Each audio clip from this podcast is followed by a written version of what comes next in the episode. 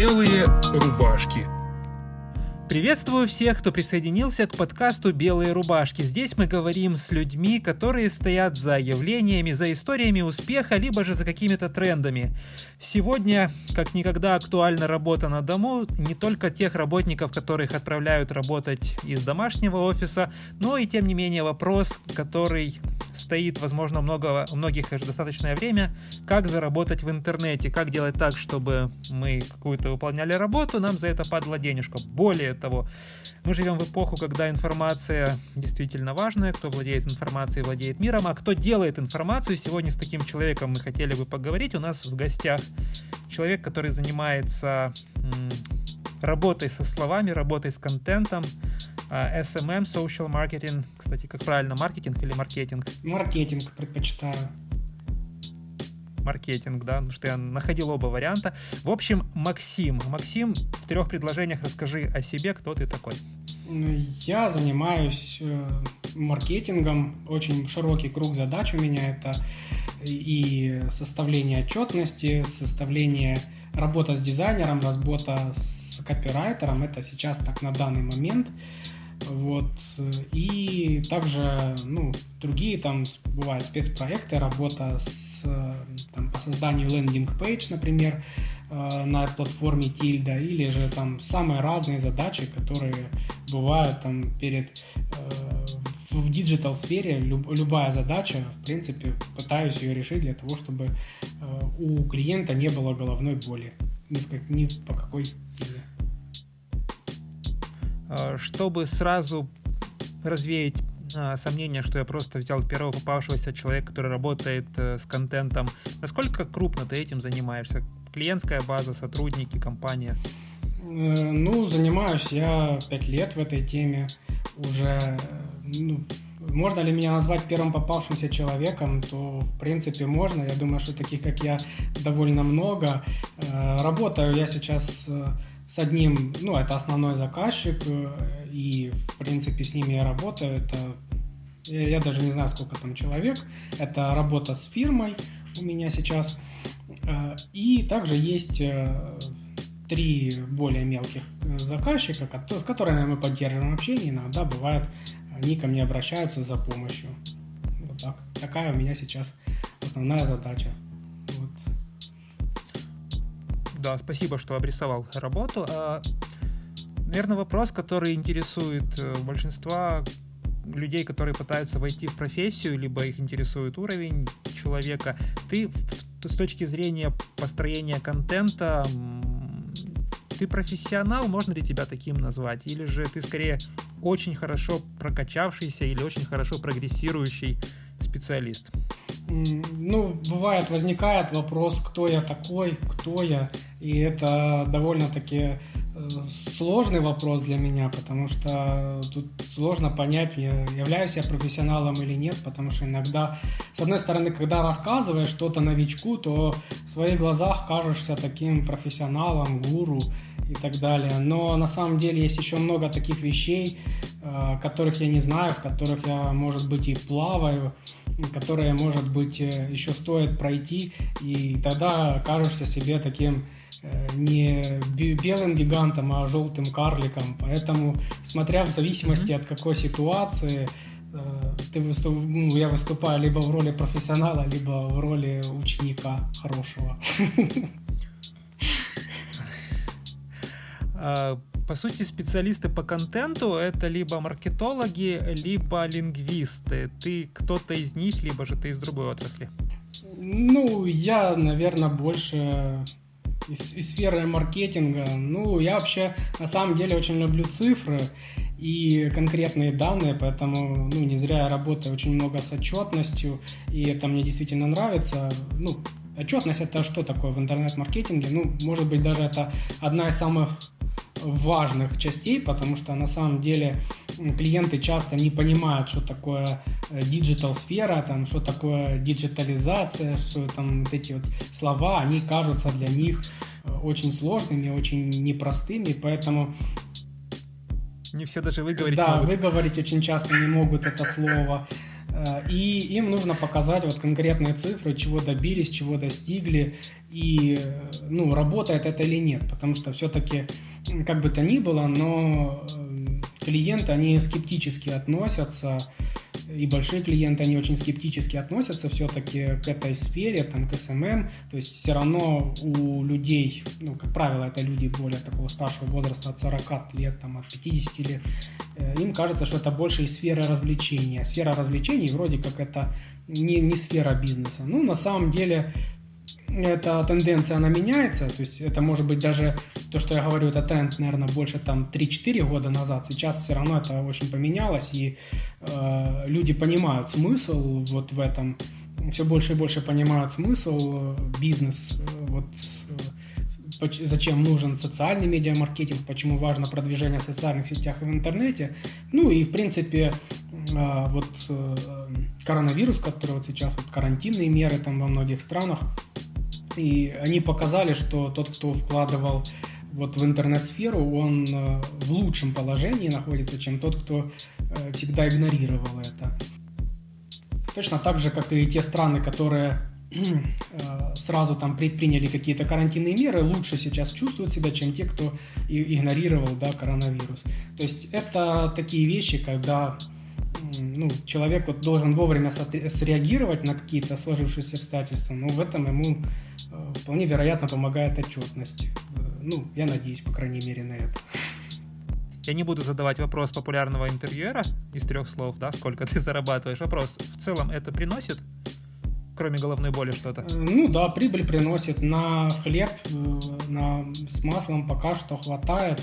Ну как бы время покажет, насколько еще будет хватать. Потому что на самом деле все в этом мире очень быстро меняется. но такое как бы аморфное. Поэтому сегодня может быть социальный медиамаркетинг приносит прибыль, а завтра там может быть продажа картошки с огорода будет приносить еще больше прибыли. Поэтому чем, чем это. Поэтому, ну, на данный момент это так.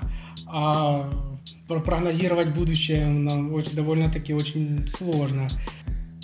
Да, да, понимаю. Я надеюсь, что мне не придется с любимого дела перескакивать на нелюбимое. На картошку это биткоины 2020 года посмотрим.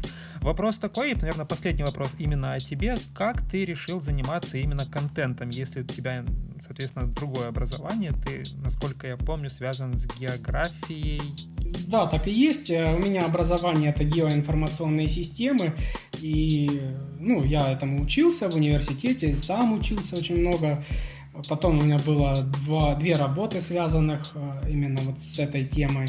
Ну, на самом деле я решил перейти из этой сферы, потому что мне хотелось, э, не хотелось, вернее, работать на, на фирму, быть исполнителем, хотелось работать на себя и хотелось больше свободы. Вот именно желание свободы, оно меня исподвигло на то, чтобы бросить именно офисную работу, оставить ее и перейти, то есть э, с головой окунуться в совершенно другую сферу. Причем все это происходило так, что у меня не было никакой финансовой подушки, то есть не было никаких там финансовых запасов э, абсолютно. И пришлось вот просто, просто сделать этот шаг, уйти совершенно новое для себя дело. Э, вот. И меня, в общем-то, в этой теме ну, это меня мой друг, приятель, он меня это, заинтересовал этим.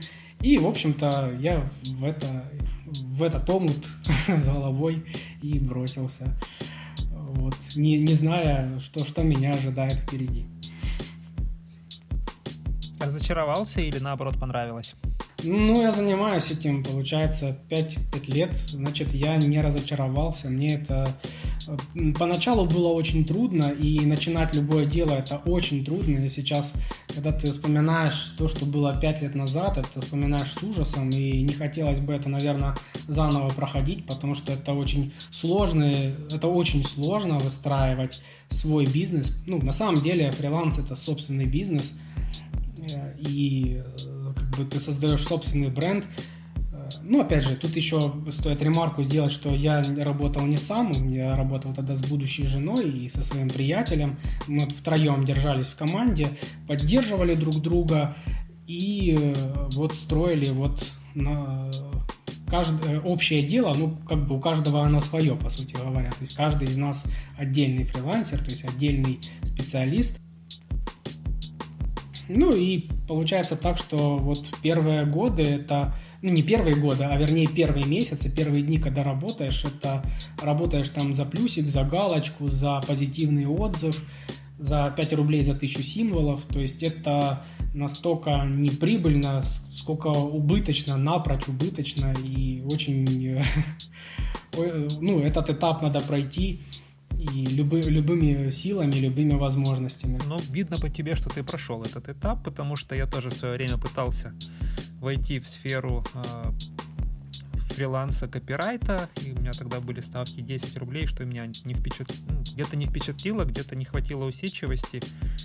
Перешел в другую сферу, но хочется сказать, что это видно, э, что ты любишь придумывать, сочинять контент. Я тебя помню, оказывается, я тебя знал по некоторым открытым медиа, по вкладу в открытые медиа. Например, любопытная статья о Харькове, я не знал, что это ты, но мне она очень была знать, э, было очень приятно прочитать эту статью, как-то даже помогло расширить кругозор. Среди прочего, ты автор одного из моих любимых афоризмов, опять же, я не знал, что это ты. У некоторых богатый внутренний мир, а у меня богатая внутренняя война. Это все, по сути, идет из тех медиа, которые были популярны ну, на, в конце нулевых, начале десятых. Я ссылаюсь на Луркмор и на Башорг. То есть сейчас вообще, как говорится, олды тут. Кто слушает, возможно, вспомнит. Э, каверзный вопрос. Ты пришел из блогинга, из ЖЖ, или же это просто была сфера, а потом контент для себя подтянулся? Ну, на самом деле, мне ЖЖ не, э, не зашел абсолютно. Я пару раз пытался в нем создавать там собственный блог, но у меня не получилось. У меня больше получилось на блогспоте. Опять же, это с тем же приятелем я его создавал. Был блог, назывался «Анархотурист». Сейчас его, конечно, уже нету. И в первую очередь я там создал эту статью.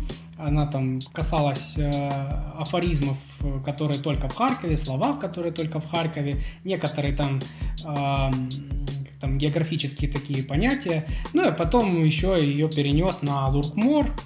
Э, в Луркморе она, конечно, там была уже отредактирована еще много раз, потом потому что это все-таки такой, можно сказать, муравейник, и получился такое, ну, наверное, статья, я не знаю, сколько там осталось изначально, потому что у меня уже оригинала не осталось моей статьи, ну, я думаю, что там уже очень много отредактировано, ну, это, в принципе, нормально. В Башорге, да, 5 или 6 раз бросал разные фразы. Это стало для меня неожиданно такой более-менее популярной, там этот, набрало какой-то рейтинг. Остальные там можно не повторять, они абсолютно неинтересны. Поэтому они абсолютно не набрали никакого рейтинга. Вот. Ну, тем не менее, да, вот э, был такой опыт, интересно было э, писать что-то. Но я не могу сказать, что я всегда был писателем и, или там стремился к этому. И если там даже вот посмотреть э, с той позиции, вот когда я был уже опытным копирайтером, посмотреть на то, что было тогда в блогах, то это было просто, это, это было детство, это, ну, это такое было, баловство, не более того. Вот, как бы настоящие вещи, когда ты становишься, приобретаешь больше опыта, приобретаешь какой-то, набиваешь руку, то получается интереснее, красивее, и ну, оно приобретает больше, ну, больше и больше весомости, ну, и оно и самому больше нравится. Сейчас перебивка и поговорим непосредственно о профессии.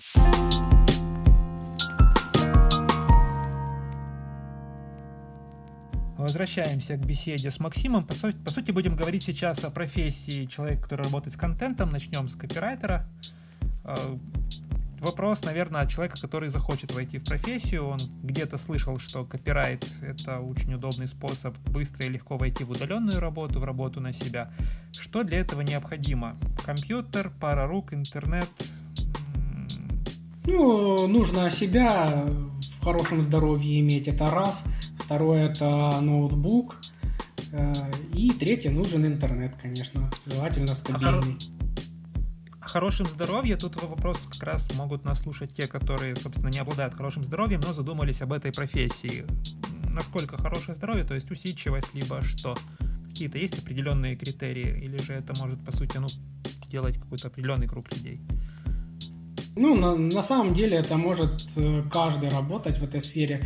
Э, ну, я могу упомянуть то, что ну, это моя жена больше, она работала одно время э, с, с девушкой, она является инвалидом, но она, этот, у нее руки, ноги целые, то есть там как бы, как это описать, что в принципе, у нее здоровье немного хуже, чем у большинства людей, но она сейчас работает, например, в сфере digital, и ничего, нормально, то есть какие-то деньги она может зарабатывать. А, насколько хорошее здоровье, ну, тут сложно сказать мне, вот, потому что у меня хорошее здоровье, и я не могу судить там о человеке, у которого может быть здоровье э, довольно-таки плохое, я ему скажу, давай, давай, дерзай в эту сферу, э, и, ну, это было бы, наверное, неправильно. Но я могу сказать, что самое главное для человека, что если он хочет э, чего-то достичь, и в этой сфере в том числе, то ему нужно э, в первую очередь желание и энтузиазм. И, жел... и этот энтузиазм нужно не растерять, особенно на первых этапах, когда только внедрился в эту сферу, когда там как котенок, ты ничего не знаешь, и хоть что-то тебе ты там э, хочешь чего-то добиться. А инструментарий какой-то специфический для этого есть? Э, инструментарий только один ноутбук и желательно, конечно, чтобы был э, рабочий стол э, компьютерный, желательно, чтобы не ноутбук, а был десктоп и хороший монитор, там, хотя бы на 24 дюйма, хорошая клавиатура, мышка, это все в идеале. Но на самом деле приходилось начинать просто с ноутбука, и при этом не было ни рабочего стола, ни нормального кресла. На кресло пришлось зарабатывать там, э, ну, его позволить я смог только через два или через три года, а так приходилось работать за диваном, сидя на диване, лежа на диване, за, там, на корточках на диване, на коленях и на диване писать. То есть самые разные позы приходилось принимать, ну, потому что других вариантов особо не было. Ну, было желание. Вот, и, в общем-то, так как мы работали, вот, ну, начинали это дело вместе тогда еще с, с будущей женой и со своим приятелем, то выкручивались как могли. То есть бывало, что за кухонным столом сидели, там, за обычным, за э, писали э, статьи, когда ехали в электричке, в поезде, в, в плацкарте. То есть самые разные обстоятельства, и всегда это было довольно-таки трудно для спины, потому что ну, это большая нагрузка, в первую очередь, наверное, не на мозг была, а на спину. Вот, так что э, ей пришлось отдуваться больше всего за это время. Думаю, думаю, все те, кто сейчас работают вынужденно из дому, сейчас нас очень хорошо понимают. Э, да, я помню, что когда с офиса перебрался на удаленку, и первая работа была на диване, потом вот сейчас, кстати, у меня до сих пор нет рабочего стола, на балконе работаю. Ты вопрос этот решил. Эм, ну, понятно. Ну, к счастью, сейчас у нас, у меня, у моей жены хорошее рабочее место, то есть это и кресло, и стол, все, все есть. Это, конечно, очень, очень хорошо. Теперь остается только сидеть на нем и толстеть. Романтизированный образ человека, который работает удаленно, это вот, в частности, человек, который работает из кофейни. Абстрагировать о том, что сейчас кофейни закрыты, насколько это, собственно, правда? Ну, я знаю, что некоторые работают из кофейни, кто-то с, э, с коворкинга, например, может быть, работает. Ну, проще, ну, лично нам было проще работать дома. То есть взял, приготовил чай, не надо никому платить, не надо ничего делать.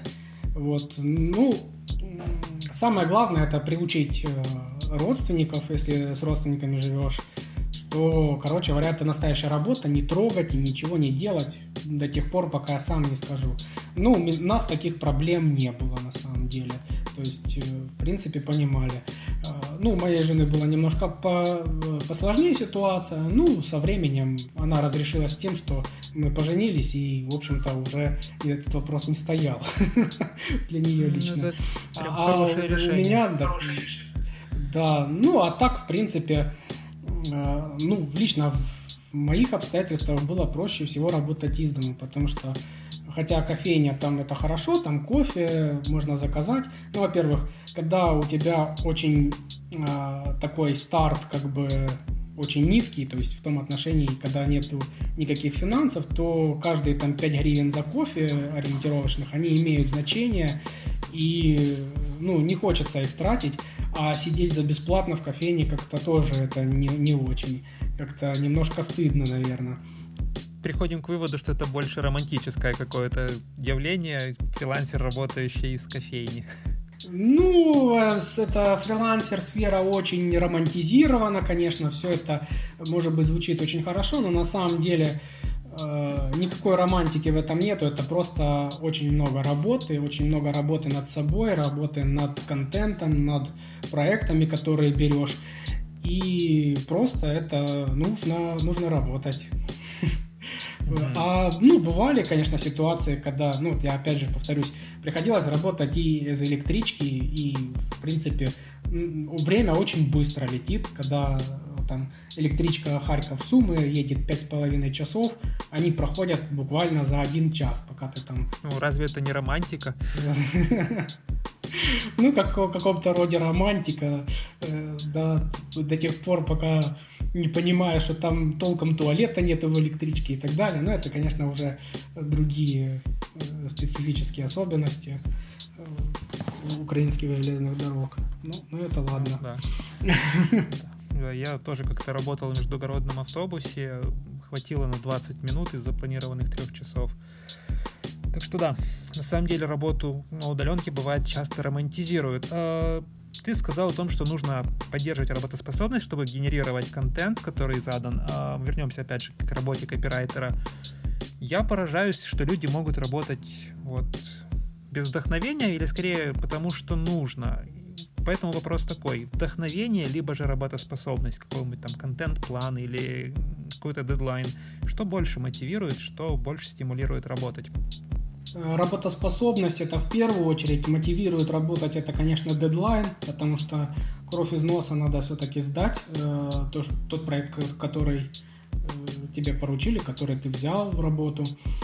Второе, это, конечно, мотивирует финансы, за которые нужно жить, потому что ты, будучи фрилансером, ты полностью зависишь сам от себя, от своих, от своих навыков, от своих знаний, и только-только от тебя все зависит. То есть Тут как бы, ну, может быть причиной только то, что там болезнь, например, но это можно договориться с клиентом. Ну, хотя, как бы, э, приходилось работать даже когда болеешь. Ну, работоспособность это в первую очередь вдохновение, это скорее какие-то, может быть, и приходят идеи очень интересные, которые, которые появляются после долгих часов работы, опять же.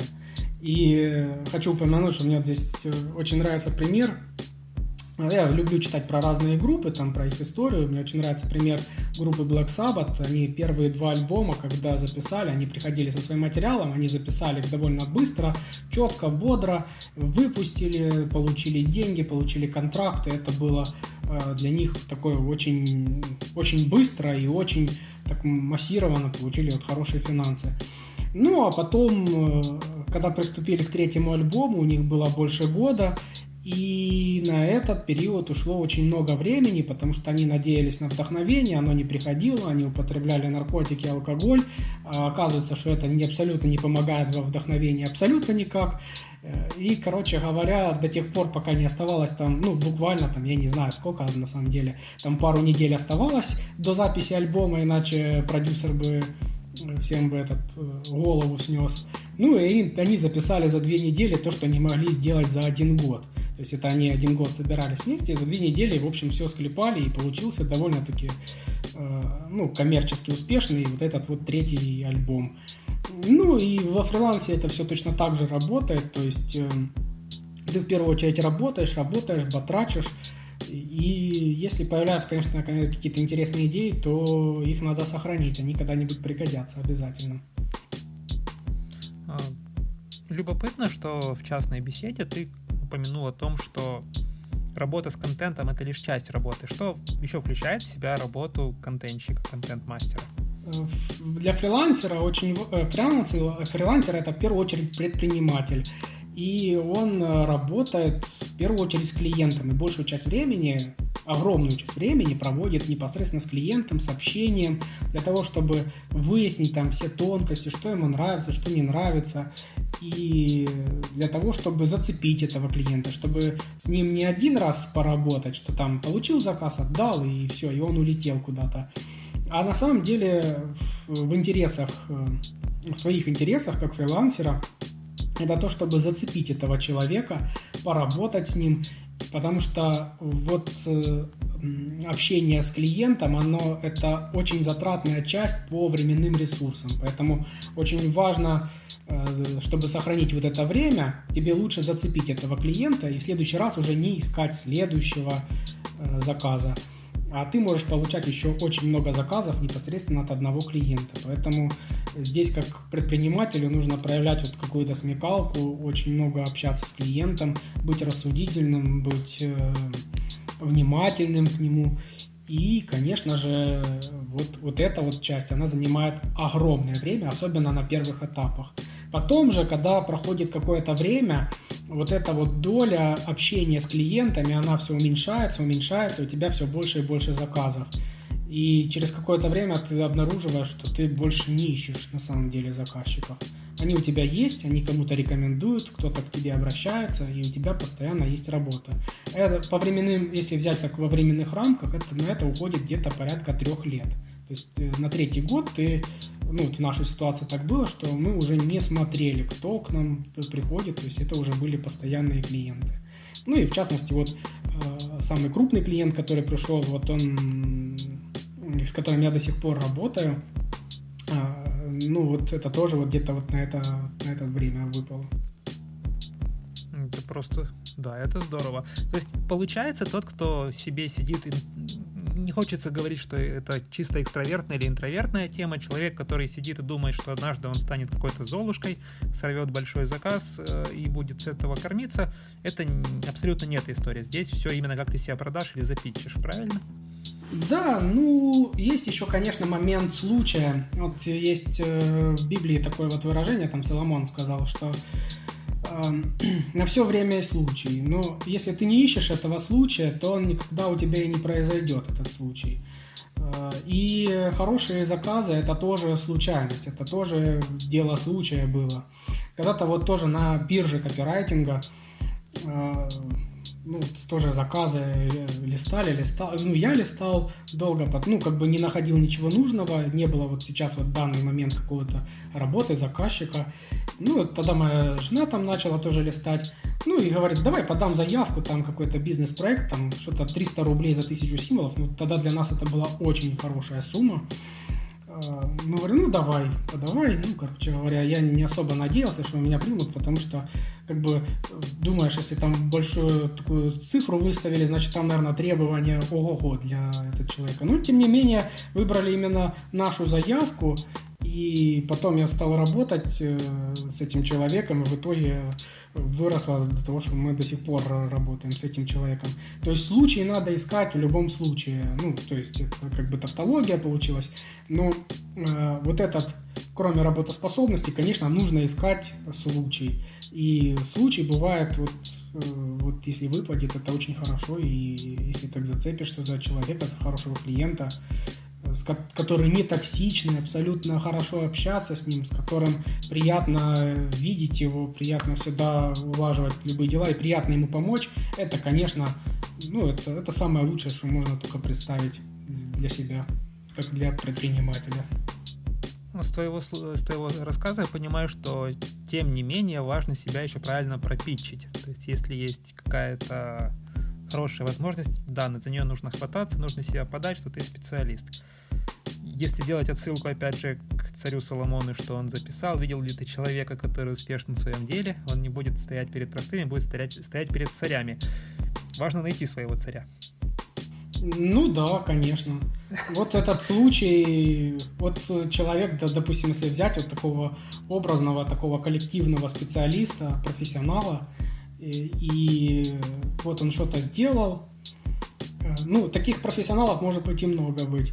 Но вот какой-то случай выпал, что это именно он стоит перед царем, а не какой-то другой. Ну, в любом случае, ты, работаешь вот над чем-то, значит, у тебя есть шанс стоять перед царями. Отлично, отличная история. А, наверное, давай будем двигаться вверх от работы копирайтера. А, сейчас ты занимаешься больше работой с социальными медиа, с социальными сетями. А, для большинства людей работа социальной сети, как ты уже упоминал, что это вот что-то там фоточки, посты и так далее, или же это все намного глубже. Можешь приоткрыть завесу, пожалуйста, этой работы? Ну, постараюсь приоткрыть завесу. А, ну, конечно же, социальные сети это не только там мемчики или там шуточки какие-то. А, на самом деле это часть чисто развлекательная и она такая довольно специфическая.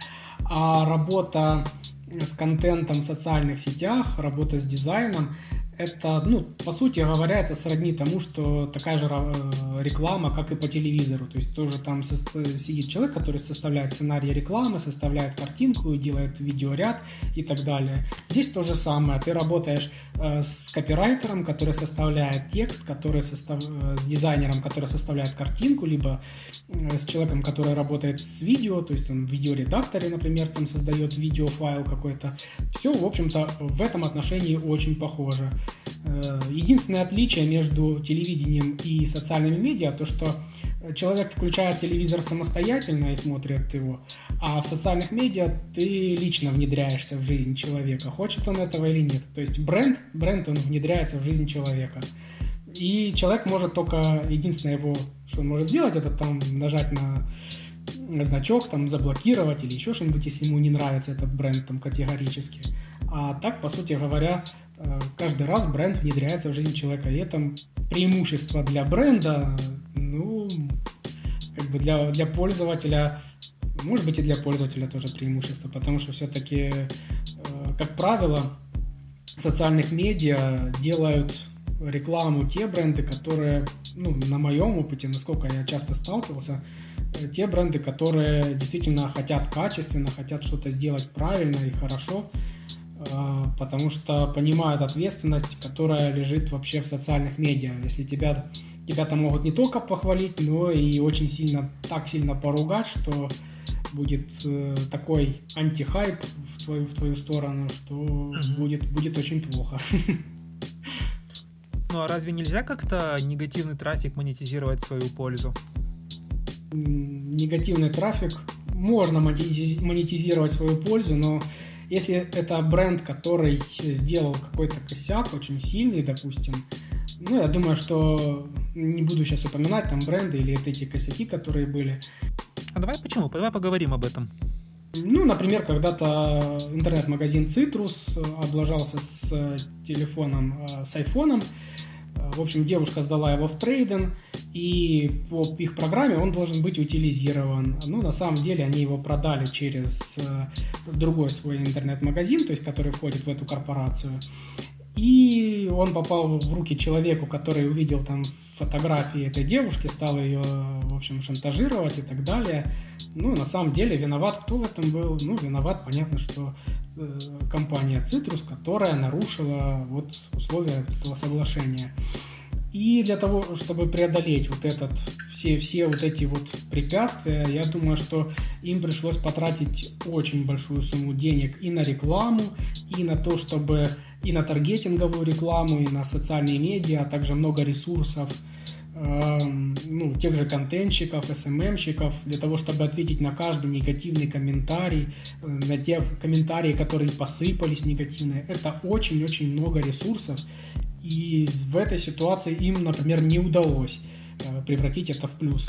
Самое лучшее было для них это пройти эту ситуацию, забыть о ней, э, подарили там, ну, насколько я помню, может быть ошибаюсь, что подарили этой девушке новый iPhone, она с этим согласилась, с этим подарком, возможно, какую-то компенсацию еще сделали. Ну, в общем, они вот эту ситуацию прошли. Э, ну, на самом деле, лучше таких ситуаций избегать, потому что тут Э, бизнес это такая вещь, это ты как в боксе участвуешь, а в боксе что самое главное правило? Это уклоняться от ударов.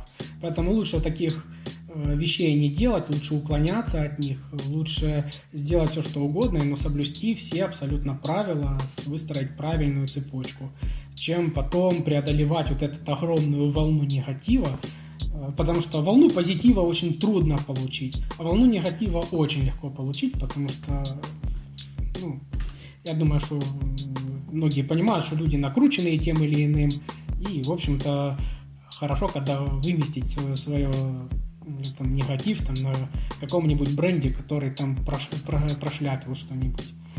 Вот, поэтому здесь э, очень, если кто-то сделал косяк, какой-то бренд, ему будет очень трудно этот косяк преодолеть, если он получил огромную огласку. А есть ли у тебя какие-то бренды, которые сделали себя именно через социальные сети? Для меня это понятно, что они уже пришли в социальные сети, будучи успешными. Это сеть кофеин Starbucks. Каждый, не знаю, знакомые украинцы, приезжая в Европу или где эта сеть есть, они обязательно сделать, должны сделать чек-ин и сфотографировать, чтобы следующие тоже ехали.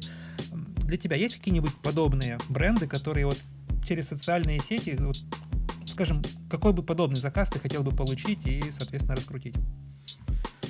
Ну, насколько я понимаю, ну, вообще вот этот рынок социальных сетей, он сравнительно молодой, и поэтому, ну, как ты и сказал, что большинство все-таки брендов уже все-таки состоявшихся туда приходит и делают еще и там рекламу, используют это как дополнительный реклам, рекламный инструмент.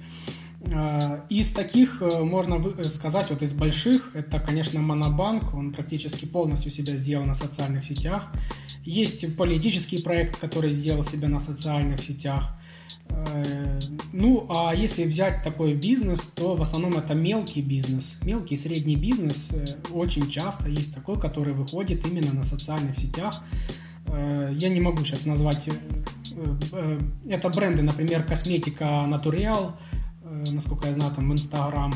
Она полностью сделана на Инстаграме, то есть на продажах в Инстаграме. И э, также там дом, дом варенья, дом варенья тоже на Инстаграме сделали свой бизнес. Ну, есть еще ряд э, таких мелких фирм, которые на данный момент это мелкие бренды. Но, как мы знаем, ситуация бывает меняется. Мелкий бренд может стать и большим, а большим, большой может пропасть совсем. Поэтому этот, эта ниша, она развивается. Больших трудно подвинуть, но вот э, большие бренды трудно подвинуть, но вот маленькие бренды, они тоже вот сейчас развиваются, развиваются, и будущее покажет, какими они станут. Вопрос тебе. Жирный проект, будучи э, контентчиком в корпорации, либо же все-таки поменьше и свобода? Поменьше и свобода. Свобода важнее, чем, чем, чем совсем жирный клиент. Э, свобода важнее. Э, свобода, она определяется еще не только тем, насколько у тебя хороший клиент, насколько он жирный, насколько там у него много финансов, но и тем, является он токсичным или не является таковым. Потому что если он будет богатый, но токсичный, то ну, лично я, допустим, очень быстро выгорю с этого проекта, и мне будет неинтересно им заниматься, хоть бы там платили, не знаю, очень большие деньги. Проще заниматься тем, что когда ты видишь э, ну, вот этого предпринимателя, который к тебе обратился, э, когда с ним приятно общаться, когда это очень хорошее общение, когда он тебе там становится там, хорошим приятелем, э, и пускай даже он меньше платит, но тем не менее это очень интересно будет, очень занимательно развивать. И вполне вероятно, что ты тоже вырастешь вместе, вместе с этим брендом, и э, хороший предприниматель принципе, не будет скупиться на, на, на зарплату, на, на, на твою, как бы, на твой гонорар.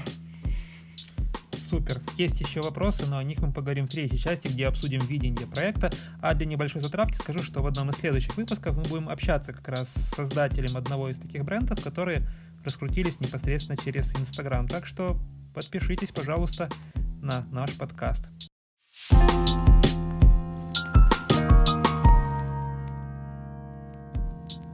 Продолжаем беседу со специалистом по контенту Максимом, который сказал, что для него важно, чтобы бренд приносил удовольствие, чтобы было о чем говорить в социальных сетях и чтобы этот бренд был действительно хорошим.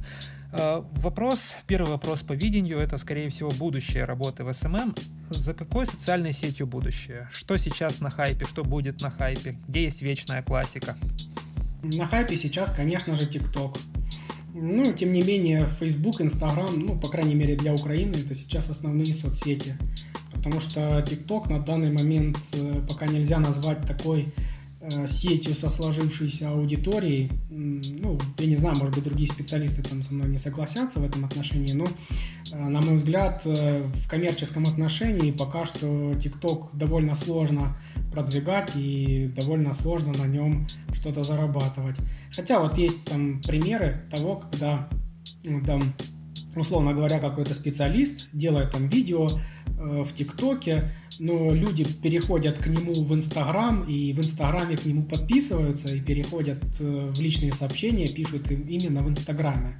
Почему так сложилось? Потому что э, Инстаграме со временем вот такая как бы культура созрела, когда вот если ты видишь какой-то бренд, то ты знаешь, что ты сюда напишешь, тебе ответят, тебе там специалист проконсультирует, что-то скажет, что-то ответит, и ты можешь быть в этом уверен. А насчет такой уверенности в ТикТоке, я думаю, практически ни у кого нет. Я еще знаю, что э, по той фирме, с которой я сотрудничаю, например, э, там тоже запускали рекламу в ТикТок. Это запускал большой бренд. Э, сделали там много видео и хорошие деньги вложили, большие охваты получили, но по факту никакого выхлопа в этом не было для бизнеса. То есть бренд не получил какого-то вот того результата, которого хотел. Почему так? Потому что TikTok сейчас на хайпе, он очень интересный, его везде постят, там появляется в новостных лентах по телевизору, э, его перепощивают в Инстаграме, в Фейсбуке можно увидеть эти видеоролики, но пока очень сложно понять, что он себя представляет в коммерческом отношении. Инстаграм, Фейсбук в этом отношении более предсказуемый. Инстаграм еще более предсказуемый. Он самый предсказуемый в коммерческом отношении, самый сейчас приносящий, э, ну, больше всего может принести дохода. Больше, чем Facebook.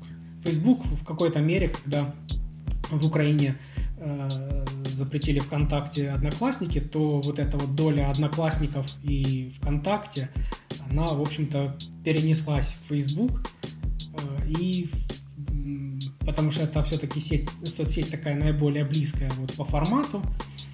И она стала, ну, она сейчас, наверное, менее привлекательная, чем Инстаграм. Инстаграм, конечно, мощный сейчас в коммерческом При этом Facebook стал ужасно токсичным. Вот я заметил, появилась, то есть ко мне добавляются в друзья периодически люди, которыми я общался лет 15, там 10 назад. Я уже и забыл, кто это такие, а они пишут, добавляются. Ну и, соответственно, когда в ленте, то это порой грустно читать. Э, Facebook умрет или нет? Как, собственно, без WhatsApp, без Инстаграма, как сам сервис. Понятно, что это большая компания, входит в пятерку самых больших технологических, но вот что ждать от него, особенно учитывая тактичность непосредственно самого Фейсбука. Ну, мы говорим о реалиях Украины. Мне сложно сказать, почему он до сих пор еще не умер, Facebook. Потому что он очень сложный и э, настолько, настолько сложный и для SMM-щиков, для таргетологов, для обычного пользователя очень сложный. Настолько э, разные сложные настройки, которые находятся в самых необычных и в самых, э, как, как, в самых недоступных местах, таких очень сложных, непредсказуемых, э, что очень трудно понять, как это все до сих пор существует и как это живет, как э, вот эти когда вот обновление, вот у меня последнее пришло, ну, это уже где-то полгода назад, у меня как бы смартфон не самый новый, хотя и не самый старый, э, в нем 5 дюймов дисплей, из которого три четверти занимают э, эм, меню э, непосредственно Facebook, а всю остальную часть занимает там контент, ты смотришь. Почему там, почему именно так сделали, непонятно. И много чего таких вопросов возникает, которые думаешь, зачем и почему и кому это в голову пришло. Поэтому э, сложно сказать, почему Facebook, э, ну, вернее, можно сказать, почему Facebook и живет, потому что он все-таки самый крупный, самый мощный, и есть привычка у людей э, быть на одной соцсети, то есть пришел, включил и все, и, в принципе, ты этим доволен. Но если что-то изменится, какая-нибудь новая такая как бы революция такая произойдет. Возможно, вот TikTok можно назвать такой мини-революцией. То вполне вероятно, что позиции Фейсбука очень сильно потеснятся. Почему не взлетел Твиттер? Мне я... Твиттер очень такая тоже специфическая сеть, она... Ну, я в него уже 10 лет пишу, ты знаешь, местами есть остроумные мысли. Я не знаю, можно ли рекламировать в своем подкасте свой твиттер. Но, в общем, ни подписчиков, ни какого-то расширение информации, все как было лет 10 назад, так и осталось. Тем не менее, есть люди, лидеры общественного мнения в Твиттере, но вот что-то у него не получается, не мони... может как-то получается монетизировать, но не у тех людей, которых я знаю. Насколько я знаю, он более популярный в Соединенных Штатах, в Канаде популярный. Ну, это из-за одного человека как минимум, да? Да, один человек как минимум делает там э, большую часть контента в Твиттере. Главный СММщик Твиттера. Э, вот, э, этот господин Дональд. Вот. А, ну, возможно, это какие-то ментальные какие-то особенности. Ну, я, по крайней мере, такое исследование читал. Не знаю, насколько оно там доказанное, насколько э, там социологи могут согласиться с ним или не согласиться. А, ну, вроде как ну, вот в западном мире предпочитают писать короткие сообщения. Там раньше было до 140 символов ограничение, сейчас э, это ограничение сняли, там меньше, больше символов можно писать. 160 вроде. Вот. Разница небольшая. Ну, тем не менее, в, ну, вот, на постсоветском пространстве очень хорошо, вот во время Твиттера хорошо зашел ЖЖ, в котором посты там, ну, на 5000 символов, на 10 тысяч символов, то есть там лангриды настоящие. Вот они гораздо лучше зашли, чем Твиттер, э, э, чем Твиттер вот, на постсоветском пространстве. Для твоей работы это что-то означает? Что это можно как-то как инструмент использовать? Как-то это можно запитчить клиенту? Ни разу не, не, не приходилось использовать ни для одного бренда Twitter. Он просто не популярный у нас. Ни, никто не, этот, не заказывал, никому не интересно даже. И вообще на него Э, в Украине смотрят как, ну, не знаю, как на какой-то аппендицит или непонятное какое-то образование. Раз уже заговорили о Фейсбуке, Твиттере и политике, э, напрашивается очевидный вопрос. Это продвижение интересов через соцсети, массовым постингом, комментарием, э, обсуждением, проще говоря, ботафермы. Э, есть расследование, в принципе, ну, факт. Э, насколько инструмент влияния через комментарии может быть успешный? Что ты вообще думаешь об ботафермах? Я лично ни разу не видел ботаферм там с дронов я их не снимал, там, я не могу ничего об этом сказать, но тем не менее я верю в существование этих ботаферм. Есть люди, которые верят в существование НЛО, я верю в существование ботаферм. У меня есть несколько аргументов э, в пользу того, что ботафермы существуют. А, на самом деле вот эти, если говорить как бы таким профессиональным языком, то а, влияние через комментарии, через отзывы называется в сфере интернет-маркетинга управление репутацией. То есть, если тебе оставили один плохой отзыв, надо на него накатать 10 положительных отзывов. И, в принципе, эта тема работает, и этот негативный отзыв уходит куда-то подальше, а человек видит в основном позитивные отзывы, которые накатаны неизвестно какими людьми, но это действительно так и существует. Более того, с помощью ботаферм, с помощью таких комментариев можно влиять на точку зрения человека. И, возможно, ошибкой было, вот когда я учился в школе, то нам часто говорили, что надо иметь свою точку зрения, что нужно отстаивать свою точку зрения, нужно быть собой, таким активным, с активной жизненной позицией. Но на самом деле, сколько я встречал людей, нету людей со своей точкой зрения. То есть мы в основном придерживаемся чьей-то точки зрения, которая бытует в этом мире.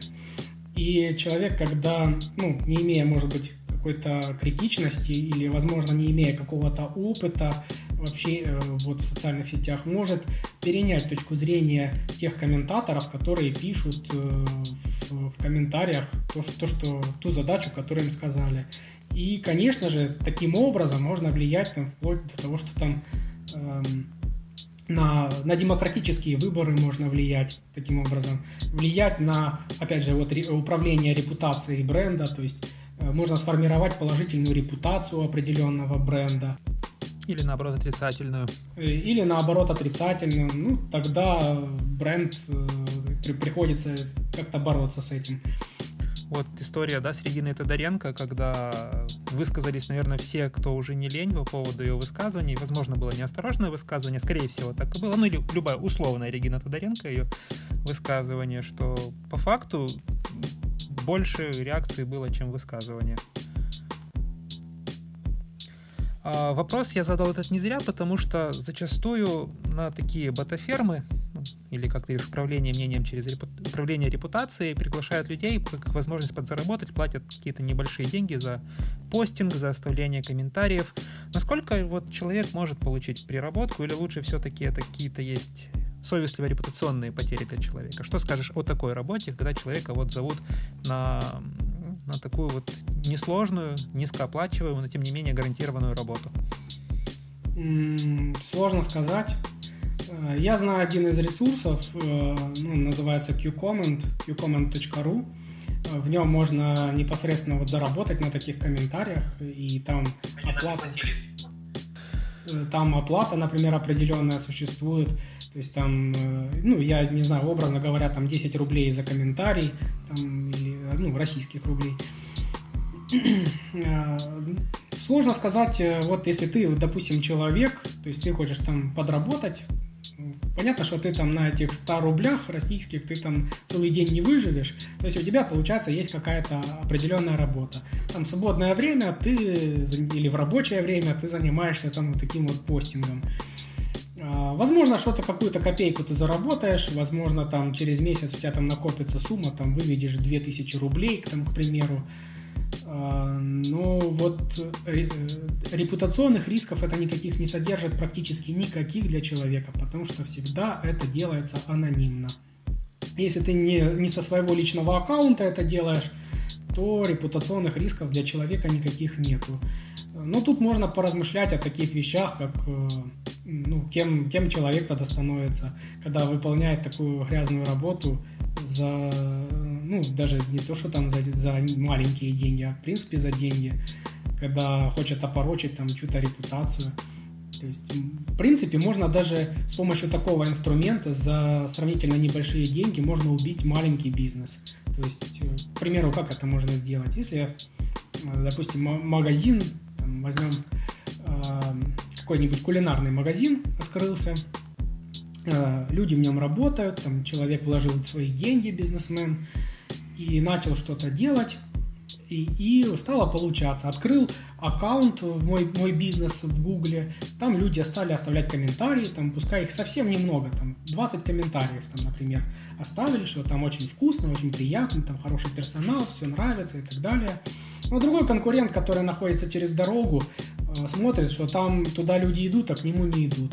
Может нанять э, вот через тот же самый QComment.ru э, нанять там SMM-щика за сравнительно небольшие деньги, вложить деньги в этот ресурс, в эту рекламу и накатать 50 негативных отзывов, которые перекроют эти 15 хороших.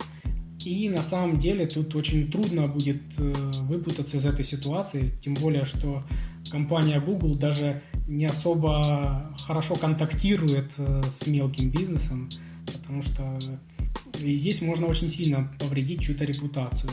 Если ты, если ты там маленький клерк какой-то, и ты вот в этом участвуешь, то ты можешь нести лепту в то, что ты просто загубишь бизнес там человека, может быть там э, многие хорошие начинания и в принципе что-то хорошее ты можешь просто убить тем, что вот участвовал вот в этом. Мне кажется, это совсем нехорошо. А, за мессенджерами есть будущее как за инструментом контента? Да, ну, это Telegram в первую очередь. Потому что Telegram, он создан такое что-то среднее между социальной сетью и мессенджером. Там есть свои каналы, и там можно продавать. Ну, пока что ситуация такая же, как и с ТикТоком. Не совсем понятно, как это делать, насколько большую прибыль это принесет. То есть, если э, если кто-то это делает, ну, в принципе, это большие, для больших брендов это всегда будет выигрышно делать, допустим, в Телеграме, э, ну, и свой канал, и рекламироваться в чужих каналах.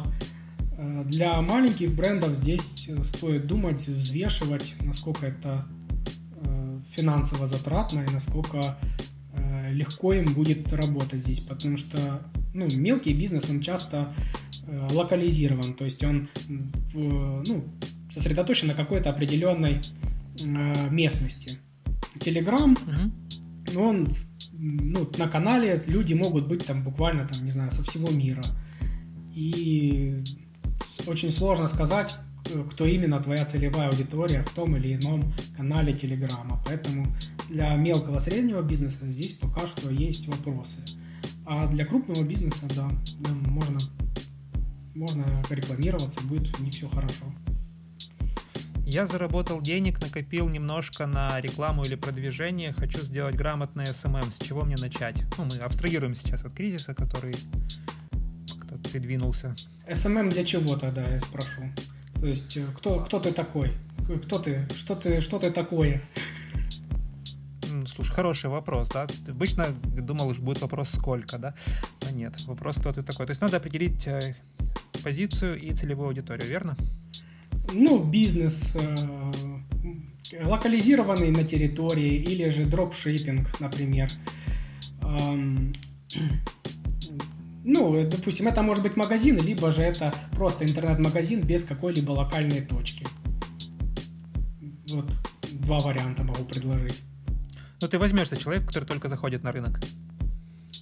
Ну да, возьмусь, конечно. Ну, мы даже имеем собственный опыт этого. Э, ну, моя жена, например, она занималась созданием интернет-магазина, э, и ну, мы тоже начинали это в Инстаграме, то есть там с нуля подписчиков, то есть таргетированной рекламы, то есть небольших бюджетов, ну, в принципе, они сейчас небольшие бюджеты рекламные. Э, ну, мы брались вот за собственный проект, поэтому если будет интересный проект у кого-то другого, ну, тоже можно будет взяться. И если у меня будет, конечно, свободное время. Я оставлю ссылки в описании, как с тобой связаться. И, наверное, последний вопрос по профессии. Тем, кто хотят в нее идти, что ты им скажешь? Что ты им посоветуешь? Те, кто хочет войти в нее, ну, нужно продержаться первые два года. Если это будет э, гораздо меньший период, очень сложный, вот этот период э, черных дыр и долин смерти, то это, конечно, хорошо, но первые два года они очень сложные. Выстраивание собственного бизнеса это первое время это очень-очень-очень тяжелое дело, которое ну, нужно преодолеть вот буквально вот энтузиазмом, э, вот, как говорится, там терпение и труд все перетрут, то есть вот все вот это надо делать, работать, работать, и тогда что-то начнет получаться, когда это начнет приносить первые плоды, то, соответственно, Э, уже будет, будешь себя чувствовать немножко лучше, то есть э, даже вот какая-то моральная подпитка будет от первых плодов труда и, ну, финансовая, конечно, тоже она будет мотивировать. Э, ну, и самое главное это искать случая, чтобы находить хорошего, хорошего клиента и самое главное не токсичного. А с токсичными клиентами лучше прощаться. А, мы обычно прощались с токсичными клиентами так, что, знаете, мы вам больше не нужны, вы, у вас и так все хорошо, вы там сами справитесь. Проблема не в тебе. Э, что-нибудь в таком духе, это было тоже... Это тоже нужно, наверное, какое-то определенное умение. Оно у нас не сразу появилось. Э, бывали просто даже люди агрессивные в этом отношении. Но, тем не менее, мы это тоже преодолели. Э, к счастью, с токсичными клиентами уже давно не общались. Поэтому, поэтому нужно просто сцепить зубы и что-то делать, работать, учиться, быть таким как бы большим ухом, прислушиваться, читать статьи там тех экспертов, которые чего-то добились, что-то у них получилось, читать, внимать этому. Э, я думаю, что через какое-то время когда уже сам вырастаешь, понимаешь, что читал первое время какую-то чепуху, и она не нужна, но она, все равно этот этап надо пройти. Первый этап – это все равно ты читаешь э, советы экспертов, они все равно помогут. Они, и максимально автоматизировать свою работу. Ну и не забывать о том, что плох тот исполнитель, который не мечтает стать заказчиком. Поэтому очень важно вот наметить цели и идти к ней. Спасибо большое, Максим. Получилось очень яркое интервью. Я надеюсь, что нашим слушателям тоже было интересно узнать больше о контенте, о том, как продвигать бренды, как пользоваться грамотно социальными сетями для продвижения бизнеса и как даже на этом можно заработать, не продвигая свой бренд, продвигая чужие. Это подкаст «Белые рубашки», где мы приглашаем людей, стоящими за явлениями, за событиями, за трендами, за историями. С нами сегодня был Максим, которого мы вывели показать, как работает SMM-менеджер. А, интерактив для комментариев, если они доступны на платформе, на которой вы нас слушаете. Максим, с тебя термин, специфический термин, который люди должны объяснить в комментариях. Хорошо. Тогда такой комментарий, что такое конверсия. Оставляйте комментарии под записью, если недоступны на платформе, на которой вы слушаете. Это были белые рубашки. Большое спасибо. Белые рубашки.